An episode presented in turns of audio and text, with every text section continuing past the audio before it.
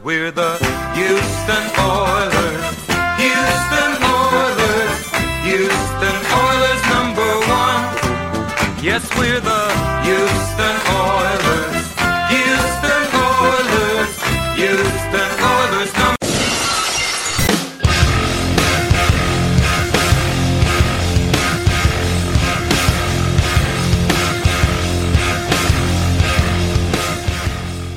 Hello, everyone. You're listening to Battle Red Radio. I'm Matt Weston. On this episode of the podcast, I spoke to Andre Johnson, my personal favorite player in Texans franchise history, the greatest wide receiver in Texans franchise history, and a future Hall of Famer. In this episode, we talked about a quite a wide variety of topics. Uh, so, without further ado, here's the interview.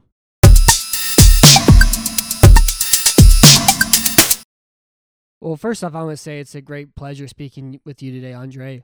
Uh, my first question for you is that even though the Texans are four and seven right now and start off zero and four, with the playoffs kind of being a near impossibility, how difficult was it for you as a player and for the team to you know, get ready and prepare week in week out uh, whenever you find yourself in the middle of a lost season and a difficult season like this? You know, 0 and 9, 0 and 10, then that's different. But uh, you know, I think, you know, as you go week by week, you know, as long as you keep winning, you you know, you still have a chance. So Mhm. so you can't never look, you know, ahead. You just have to, you know, stay focused on the game that you have that upcoming Sunday. Gotcha. Yeah, and it really does seem like the team this year has really embraced that after being New England like how they did and after being Detroit and also their comments afterwards where you know Watson was talking about, you know, how they're trying to go on a run and still not look at like the the postseason is over by any means at all either. Yeah, Yeah, I was gonna say with with Watson, you know, he's currently playing at like a top five level according to the statistics and and the numbers portion of it. Do you think Watson currently is a top five quarterback and the type of guy who you know, going forward can lead the Texans to the playoffs year after year, kind of entirely on his own because of the talent issues the team currently has? Yeah, I definitely think he's a top five quarterback.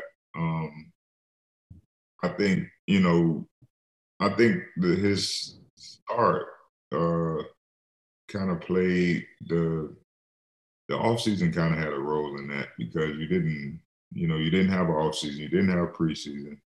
Um, you have him playing with, you know, two receivers that he never played with. Um, so, you know, there has to be some, you know, uh, connection there where they have to get on the same page and things like that. So, uh, I think, you know, that, you know, was had some effect on his play at the beginning. And I think now you see that they're on the same page and there's a connection there and you see his confidence level has you know you can look at his play and tell he's very confident in what he's doing. I think when you watched him in the beginning of the season he wasn't sure of you know what the receivers may have been doing you know? Mhm. so i think now though you can tell they're on the same page and you know as you can see his numbers you know they show it. Hmm Yeah, there's and there's a couple examples of that early in the year, like missing David Johnson like a sluggo route, and uh, missing Cooks on some vertical routes too, where they didn't seem on the same page. Um, in that regard, how jealous are you of like Will Fuller and Brandin Cooks and even DeAndre Hopkins before he was traded to have the opportunity to play with a quarterback like Watson? Um, it, it it- it's funny because I remember uh, when he was a he was a rookie. Um, I would there was times I would go like out to practice and stuff, and he would always tease me and be like, "Put your cleats on." so, um, it it it the thought has always been there, like you know, man, if I had a chance to play with this guy, you know, I can only imagine, you know, how it would be. Um, but uh, you know, like I said, he's a great talent, tremendous, tremendous player. So uh, I think he's going to going to continue to get better.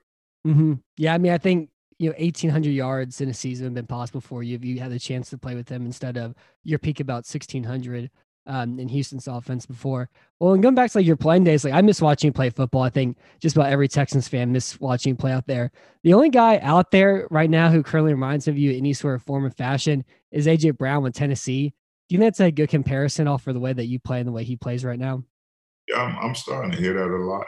Um, he's a great player, man. Heck of a player, very physical. Um, can catch the ball over the middle and take it the distance. Uh, and that's one thing I noticed about him. He's not afraid to go over the middle. Um, you know, he, and, and, he plays the game very physical. You know, I really, I, I, really like the way he plays the game. Yeah, he's, he's been blessed to watch, and you know, even even I think is he's somebody that Texans fans can appreciate watching as well too. Um, you know, a lot of people know you for everything you've done on the field, and one of the things that was ten years ago is the anniversary of you know your your famous fight with Cortland Finnegan. Uh, whenever you're playing, was there anybody else that you wish you could have punched, or is there anybody you wish you could punch right now? Uh, nah, nah. I, uh, I'm, I'm, I'm not a. Uh, I don't bother with anybody unless they bother with me. So, uh, but no, I just, I, I, have just always tried to play the game. Um, you know, there's always been a little trash talking and things like that, you know, when you're out there playing. But uh, I've always tried to try to play the game the right way and um, just handle myself the right way when I'm out there. Mm-hmm. Yeah. Um, well, whenever you watch, going back to like whenever you're playing, that 2011 Texans team, I still think is the best team in franchise history. Even though you know last year Houston was up 24-0 against Kansas City, that's probably the closest they've been to like making to a conference championship game. But that being said, like Matt Schaub doesn't get hurt that year do you think that team had the talent, the ability to be able to play with, you know, Baltimore and New England, maybe even the Giants in the Super Bowl? Was that like a Super Bowl contending team until the injury happened? Yeah, I, I, t- I tell everyone I think that was the, the best team we had um, in my time here. Um, I, I, I don't know. Uh, it just seems like we were clicking on all cylinders. Like um, it, it, it was you know, it just the, the injury bug just got us. And uh, you know, even when we went and played Baltimore that year in the playoffs, you know, we we went down to the wire with Baltimore with mm-hmm. TJ quarterback, you know, with a rookie quarterback. So um, you know, it, I, I, definitely think if we did have Matt, things would have been different. Mm-hmm. And that was even your third string TJ Yates. Matt Leinart even got hurt that year, and you missed a 10th time that year too. Uh, I like. I still like to go back and watch that game because Arian Foster was absolutely spectacular in that one. Yeah, he was. Uh, Arian was a great, a great. Uh, he was a great player, man. Um, he, uh, the way he ran that zone running scheme, man, he was, he was deadly with it. So mm-hmm. I, I enjoyed watching him. Yeah, it's so fun to kind of go back and watch him and even watch some of your old games from whenever the summer comes around, football's not going on. Um, you're the I don't know if you know this, but you're the only player who played for all three head coaches in Texans franchise history in Dom Capers, Gary Kubiak, and Bill O'Brien. And you co- and you played for Wade Phillips. I guess you kind of sort of played for Romeo Crennel, who's now the head coach as the interim coach. Um, what was the biggest difference between like the coaching styles between Gary Kubiak and Bill O'Brien whenever they switched from one to the other in 2014? Uh,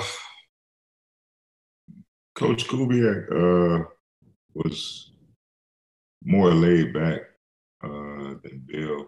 Um, you know, Bill's gonna, you know, be on you, like, you know, especially the rookie guys. Like he he's gonna be on you. He's gonna yell.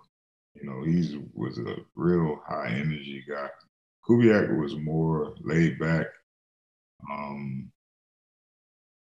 you'll have to mess up a few times for Kubiak to like really, really like lay into you. But um, I think Kubiak was just more of like, you know, ex- he would explain it more to you than, you know, you know, yell at you or whatever. So, um, but they both had different ways of doing things. Um, it, I think it all depends on the type of player you are to how you respond to it. Um, I I didn't have a problem with either um, because I was coached both ways, you know, growing up and in college. So um, I was kind of used to both ways. So okay. Um, well, usually this time of year, Christmas time is coming up, and it's always you know the Andre Johnson, uh, big Toys R Us, you know, shopping spree. Toys R Us is, is bankrupt now. Do you have a new store that you're going to take kids to this year? Any other charity ideas you have for this year? Um, no, not this year. Um, this year I haven't. Um, I'm not going to do anything this year. Um, I uh, I'm just changing some things with my foundation. I'm working with some different people. Um, and so this year I was just like, I'll take a year off, um, you know, doing stuff like that. And, you know, we'll get it all back to going next year. Cool. Um, I know that you were you had a special assistant role with the Texans coaching staff last year. And you stepped down because of time time constraints. Uh, do you ever want to coach again? Is that something that you have maybe in your future, as you know, maybe a few years from now at all? Um, I, I, I I'm not. I can't really say right now. I'm not saying that it's something I probably wouldn't do again. You know, I I'm, I wouldn't say no to it. You know, right now. Uh, but uh, it's not something I want to do like right now at this moment. Um, you know, I I enjoy my my freedom. You know, I enjoy uh, you know just spending time with my daughter and doing things that I want to do. So um, it's a very demanding job, um, but uh, you know, it, as I, probably at some point, you know, I may want to, you know, go back at it again. But uh, as of right now, I just, I'm just enjoying my time. You know. Mm-hmm. Do you watch much football right now? And if so, is there an offense that kind of stands out to you that you would love for the chance to be able to play, and if you could still play? Uh, I still watch football. I mean, I don't think I ever stopped watching football. Um, if it was an offense I could play in, uh, it would be probably Kansas City. Uh, I mean, you know, just the way. I mean, it's just so wide open, man. It's it's it's a lot of speed. Um, you know, and everybody's involved. You know, it's not a, just about one guy. You know, um, you can have Tyreek Hill beat you this week. You can have Mecole Hardman come beat you the next week. Travis Kelce the week after that. So um, it's just a it's a lot of firepower on one team, and uh, that's something I would I would like to have would have liked to experience. Mm-hmm. You know, you had that much firepower on one team, and you know it's like you have to pick your poison each week.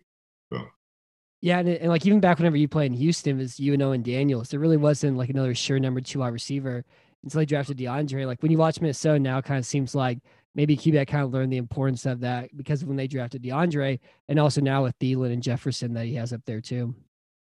Yeah, yeah, it's definitely uh, you know great to see that. Um, you know, you, you I don't think you can ever have enough weapons. You know, you have to. Uh, you know, just you know, but but it has to you know go together. You know, when you put it together.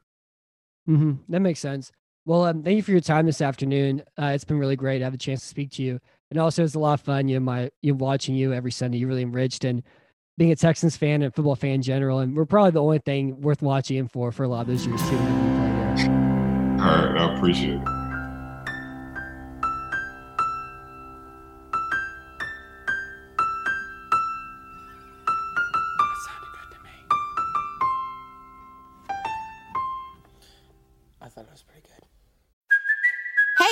Cuoco for Priceline. Ready to go to your happy place for a happy price? Well, why didn't you say so? Just download the Priceline app right now and save up to 60% on hotels. So, whether it's Cousin Kevin's Kazoo concert in Kansas City, go Kevin, or Becky's Bachelorette Bash in Bermuda, you never have to miss a trip ever again. So, download the Priceline app today. Your savings are waiting.